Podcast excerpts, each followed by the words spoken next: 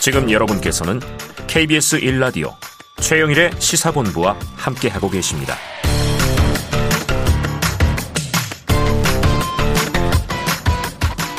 네. 자, 깜짝 한식 드리는 시간이 왔습니다. 오늘 춥잖아요. 컵라면입니다. 뜨끈한 국물이 최고죠. 자, 컵라면계의 클래식. 육땡땡 라면. 역시 컵라면 하면 떠오르는 오래된 우리 친구입니다. 자, 주간 사건 사고 소식을 알아보는 배상훈의 사건 본부. 어, 이거 너무 제가 좋아하는 시간이거든요. 자, 이번 주에는 특별히 화요일에 만납니다. 원래 수요일에 오시는데 배상훈 프로파일러 나오셨습니다. 어서 오세요. 안녕하세요. 네. 자, 셜록 홈즈. 제가 존경, 존경하는 스승 탐정님. 네. 자, 이게 디지털 성범죄물 요즘에 워낙 또 극성이잖아요. 네. 그 유통을 방지하기 위해서 N번방 방지법이 도입이 돼서 지난 10일부터 시행에 들어갔어요. 그런데 이제 시행되자마자 지금 논란이 뜨거운 것이 지금 이 핵심 내용은 뭐고 어떤 취지로 도입된 법인데 왜 논란이 되는가? 이제 오늘 그걸 좀 따져보려고 합니다. 먼저 N번방 방지법에 대해서 좀 설명해 주세요. 뭐 N번방 방지법이 있는 건 아니고요. 아. 전기통신사업법과 전기통신망법의 일부 조항, 22조 네. 3항 같은 데에서 우리가 말하는 뭐 네이버나 아니면은 뭐 이런 굉장히 큰 커뮤니티 같은 게 포탈들. 있습니다. 예, 예. 그런 데에서 어, 특정한 형태의 성착취물을 음. 일정 정도 필터링을 해라라고 네네네. 하는 아. 기술적으로 아. 그것을 하라라고 하는 일종의 강제 조항을 아. 삽입한 것이 그것의 핵심 내용입니다. 네. 예, 그리고 그 취지는 우리가 보통 성착취물들이 이 공개된 음. 커뮤니티라든가 이런 데에서 사고 팔 수 있게 됐으니까 어. 그게 결국 디지털 성범죄, 음. 박사방 조주빈이 그걸 이용해서 심각한 성범죄, 네네. 사이버 성범죄를 저질렀기 때문에 그걸 방지하기 위해서 제정된 법이라고 할 수 있습니다. 아, 그래요. 그럼 이제 플랫폼에서 걸러내라 이런 거 못 올리게 하고 올리면은 삭제하고 거래는 더더욱 안 되게 해라 이런 취지로 이해가 되는데 예. 요게 이제 말씀하신 대로 포털도 있고 게시판들이 있으니까 그럼 지금 이 n번방 같은 경우에 텔레그램을 이용했잖아요. 예. 또 옮겨갔지만 메신저도 해당되고 그런 거예요? 예, 여기서 좀 논란이 되는 건 그겁니다. 네. 1대1 개인 간의 메신저는 적용이 안 됩니다. 아. 그러니까 다수의 무차별한 대중들이 쓸 수 있는 오픈 채팅방이라든가 오픈 채팅방이나 단톡방은 예, 해당이 예. 되는데 커뮤니티 커뮤니티 같은 데 있지 않습니까? 예, 게시판 예. 같은 데 예. 누구나 들어갈 수 있는데 음. 그런 데 같은 데에 적용이 되는 것이지 네.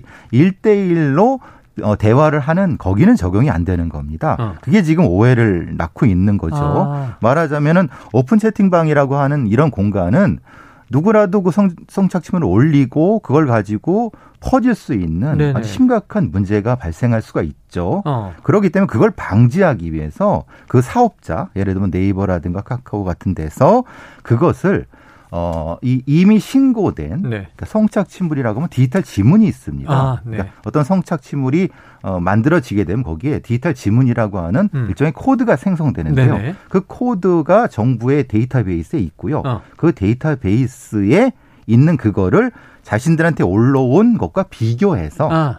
이것이 맞냐 틀리냐를 확인하고 네네. 맞다고 하면은 이건 삭제. 그렇죠. 맞지 않으면 그냥 통과. 정부가 인정한 불법 어, 예, 예. 물이다 이렇게 그 이제 되는 거죠. 신고되고 일정 정도 확인이 된 음. 성착취물을 얘기를 하는 겁니다. 네. 그런데 여기서 문제가 되는 거죠. 왜냐하면 음. 지금 이제 일정한 어떤 특정한 영상물을 올릴 때 네. 약간의 일종 렉이라고 하나요? 음. 이것은 필터링 중입니다. 이런 신호가 예, 예. 예, 예. 왜냐하면 어쨌든 지금 초기니까 음. 확인을 해야 되니까요. 네네. 근데 일정 시간 지나면은 음. 그 컴퓨터라든 이런 데 값이 쌓이기 때문에 뭐 0.5초도 안 걸릴 겁니다. 그냥 금방. 예, 음. 초기니까 한 뭐 2초, 3초 정도 걸리는 거지. 네네네. 그러니까 초기는 그 학습이 안 된 상태이기 네, 때문에 새로운 데이터를 받아들이는 시간이 예, 그런 시간이고 앞으로 뭐 한 뭐 몇 달 지나거나 그러면 음. 거의 그냥 싹싹 지나갈 겁니다. 그러니까 네네네. 아무런 이 범법 행위가 없는 어. 그러니까 그 코드하고 관련이 없는 데는 그냥 쉽게 넘어갈 겁니다. 네네. 그러니까 사실 이것은 사전 검열도 아니고 아. 사실 뭐 이건 아무것도 아닙니다. 네네네. 그 법의 취지도 분명히 그랬던 건데 음. 근데 왜 이게 사전 검열이라는 주장을 하고 있는지 어. 이건 저로서는 어. 저는 전 도대체 이해를 못 하겠습니다. 엠번방 방지법에 의해서 예. 지금 이루어지고 있는 이른바 불법 촬영물 영상에 대한 필터링 과정을 예. 사전 검열이라고 주장하는 논란이 있는데 이건 배 교수님은 납득하기 어렵다. 예, 이건 전혀 네, 맥락도 아니, 다 맥락도 아니고요. 네네. 메일을 메일의 패킷을 감청하는 것도 아니고요. 아. 그리고 1대1의 메신저를 확인하는 것도 아니고요. 네. 그러니까 불법물의 디지털 코드, 예. 아까 말씀하신 디지털 흔적을 정부가 이건 불법물이다라고 가지고 있는 데이터베이스와 대조하는 과정을 거치는 것일 뿐이다. 그렇죠. 예, 나머지 문제는 사람이 들여다보는 것도 아니고. 그렇죠. 이게 코드입니다. 코드. 내용이 음. 뭔지를 모릅니다. 아, 내용 자체는 모르고. 예, 사람도 사람이 들여다본다 하더라도 네. 코드기 때문에 이 내용이 뭔지를 모릅니다. 어. 그렇기 때문에 그걸 어떻게 확인할 수 있겠습니까? 네네. 네. 그러니까 코드는 확인할 수 있어서 내용을 확인할 수 없죠. 그래요. 예. 자, 내용 자체는 모른다. 그것 때문에 이건 사전 검열이라고 음. 보기는 어렵다. 이런 얘기를 했어요. 자, 그런데 요, 요런 얘기는 뭐예요? 기술적으로 아직 완벽하지 않아서 실제로 이 강아지나 고양이 영상이 필터링 되기도 하더라. 라고 올라오는 얘기들은 어떤 그러니까 겁니까? 제가 좀 전에 말씀드린 것처럼 초기에 값이 쌓이지 않았기 때문에 네. 그거를 이 그 네이버나 이런 데에서 그 값으로 비교하는 시간이 걸리는 겁니다. 아. 그렇지 이게 필터링 되는 게 아니라 필터링 과정에서 올라간 겁니다. 아, 과정에서. 네, 올라갔는데 그 과정에 뭐가 뜨니까 음. 일단 이게 필터링 되고 있습니다라고 뜨니까 뭔가 검열되는 것 같다는 느낌 때문에 네네. 그 얘기를 하는 거죠. 그리고 이게 뭐 강아지나 고양이 영상이 필터링이 돼서 네. 잘못 포착된 게 아닌 것인 거네요. 그렇죠. 지금 올라갑니다. 네. 예. 조금 지나면 이게 값이 쌓이기 때문에 이건 금방 쑥쑥 지나갈 겁니다. 네네. 문제가 없는 것이다. 예, 예. 전혀 문제가 없는. 다만 예. 시행 초기에 아주 과도적인 그렇죠. 네, 예. 찰나적 과정이다. 자, 그런데 정작 정작 텔레그램에는 적용이 어렵다. 사실관계는 어떻습니까? 왜냐하면 이건 비밀 메신저고 메신저의 음. 서버가 뭐 독일 어디쯤에 있다고 하는데 해외 서버죠. 예, 전혀 어, 이제 우리의 수사 당국에 답을 안 하고 있는 아. 일종의 무응답 서버 관계거든요. 네. 그렇기 때문에 여기에는 1대1로 어떤 특정한 형태의 뭐 파일을 주고받는 부분에 대해서는 음. 확인할 수도 없고 확인할 수 없다. 예, 다만 다만 문제는 이런 성착취물을 다루는 범죄자들이 텔레그램과 텔레그램 사이만 하지 않습니다. 네네. 텔레그램과 다른 오픈방, 다르니까. 그럼 중간에 노드가 생기거든요. 어. 그거를 통해서 확인할 수 있는 음. 법적 근거가 될 수 있고 네네. 그거에 대한 코드를 확인할 수 있는 겁니다. 네. 이건 형사적인 문제입니다. 네. 그러니까 이거는 개인의 어떤 뭐 저 프라이버시를 침해하는 것이 네. 아니라 범죄자의 범죄 행위를 확인하는 작업을 할 수 있기 때문에 네.